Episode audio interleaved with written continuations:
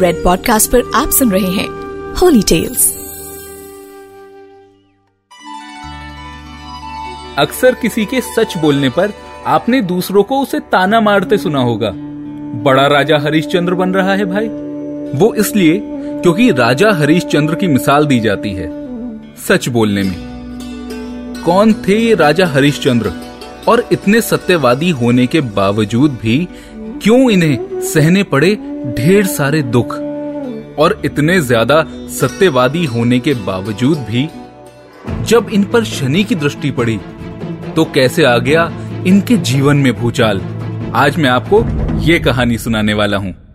नमस्कार, मैं हूँ हिमांशु शर्मा और रेड पॉडकास्ट के होली टेल्स में मैं आज आपको बताऊँगा कि कैसे शनिदेव की दशा आते ही सत्य की मिसाल राजा हरिश्चंद्र को भी झेलने पड़े थे ढेरों दुख तो आइए शुरू करते हैं।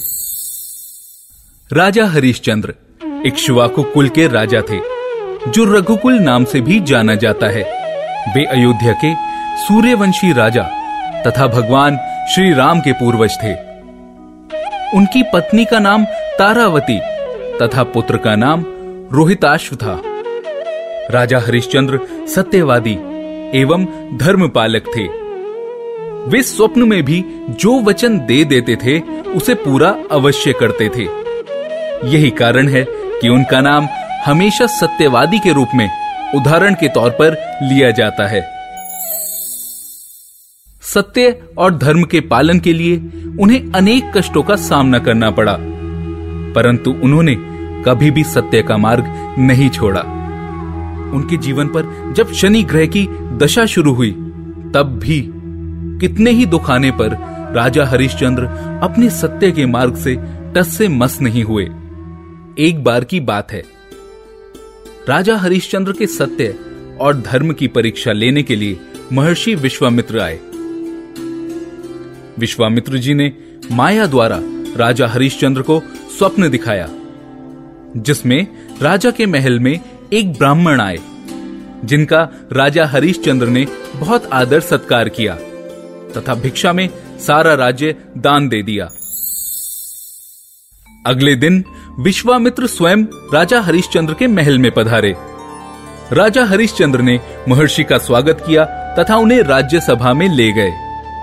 तब ऋषि विश्वामित्र ने राजा को उनके स्वप्न के बारे में याद दिलाया और उनसे कहा कि राजन, याद करो, वो ब्राह्मण मैं ही था, जो कल तुम्हारे स्वप्न में आया था। और तुमने अपने स्वप्न में मुझे अपना सारा राज्य दान में दे दिया था। ऐसा कहने पर राजा हरिश्चंद्र सोच में पड़ गए और उन्हें याद आ गया कि हाँ, पिछली रात जो उन्होंने स्वप्न देखा था, उसमें महर्षि विश्वामित्र ही आए थे और उन्होंने उन्हें अपना सारा राज्य दान में देने की घोषणा की थी। तब महर्षि विश्वामित्र ने राजा से कहा, राजन सारा राजपाट तो तुमने मुझे दान में दे दिया है। लेकिन दान के पश्चात दक्षिणा का भी प्रावधान है। अतः तुम्हें दक्षिणा भी देनी होगी। तभी तुम्हारा दान पूर्ण होगा।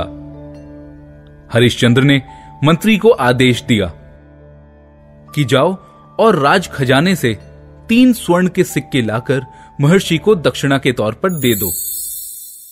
परंतु महर्षि विश्वामित्र बोले, राजन जब तुमने सारा राज्य ही मुझे दान में दे दिया तो सारा राजकोष मेरा ही हुआ ना?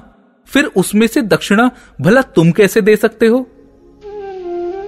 तब राजा हरिश्चंद्र को अपनी गलती का एहसास हुआ, और उन्होंने क्षमा मांगते हुए विश्वामित्र जी से कहा, हे hey ऋषिवर, मुझे थोड़ा सा समय दें, मैं आपको दक्षिणा अवश्य दूँगा। ये कहकर राजा हरिश्चंद्र अपना सारा राजपाट छोड़कर अपनी पत्नी तथा पुत्र के साथ काशी के उस स्थान पर चले गए, जहाँ पर मनुष्य तथा पशुओं की खरीद एवं बिक्री होती थी। वहाँ पहुंचकर वे तीनों भी पंक्ति में खड़े होकर अपनी बिक्री का इंतज़ार करने लगे। बहुत प्रयास के बाद भी उन्हें किसी ने नहीं खरीदा। तब अंत में उनकी पत्नी तथा पुत्र को एक महाजन ने गृह कार्य के लिए खरीदा। और राजा हरिश्चंद्र को एक डोम ने शमशान घाट के लिए खरीदा।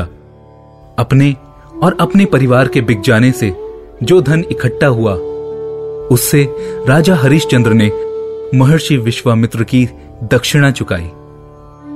सत्य और धर्म के पालन हेतु एक महारानी, जिसके चारों ओर दास दासियों की कतार लगती थी, वो आज किसी दूसरे के घर के झूठे बर्तन धोती थी।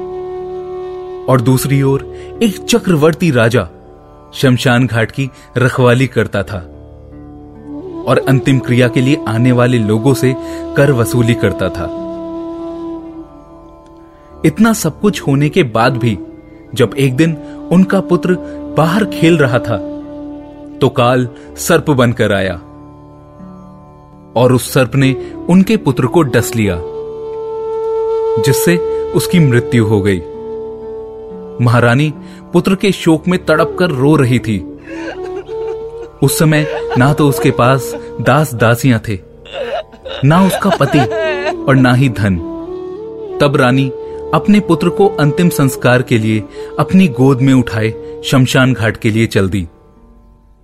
वहाँ जाकर रानी ने देखा कि उस शमशान घाट की देखरेख तो राजा हरिश्चंद्र खुद कर रहे थे।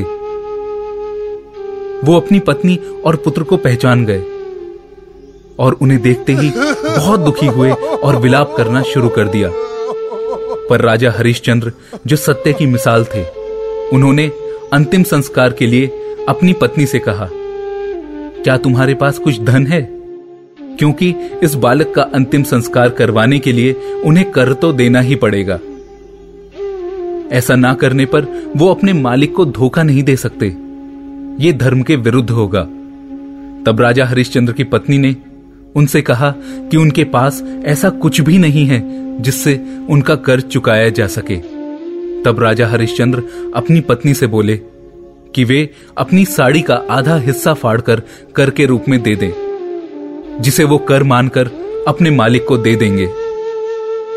जैसे ही रानी अपनी आधी साड़ी को फाड़ने के लिए तैयार हुई, तभी आकाशवाणी हुई। और बताया गया कि ये ऋषि विश्वामित्र के द्वारा उनकी परीक्षा ली जा रही थी, जिसमें वो सफल रहे। उसके बाद देखते ही देखते उनका पुत्र भी जीवित हो गया और राजा हरिश्चंद्र अपने राज्य को वापस लौट गए। क्योंकि ये वो वक्त था जब राजा हरिश्चंद्र पर से शनिदेव की दशा खत्म हो चुकी थी। मैं हूँ हिमांशु शर्मा और आप सुन रहे हैं रेड पॉडकास्ट पर होली टेल्स ऐसे और कई किस्सों के लिए लॉग ऑन करें the astrologic dot com you are listening to red podcast holy tales return by Himanshu Sharma audio design by Ayush Mehra send your feedback and suggestion writers at podcast at red F M dot I N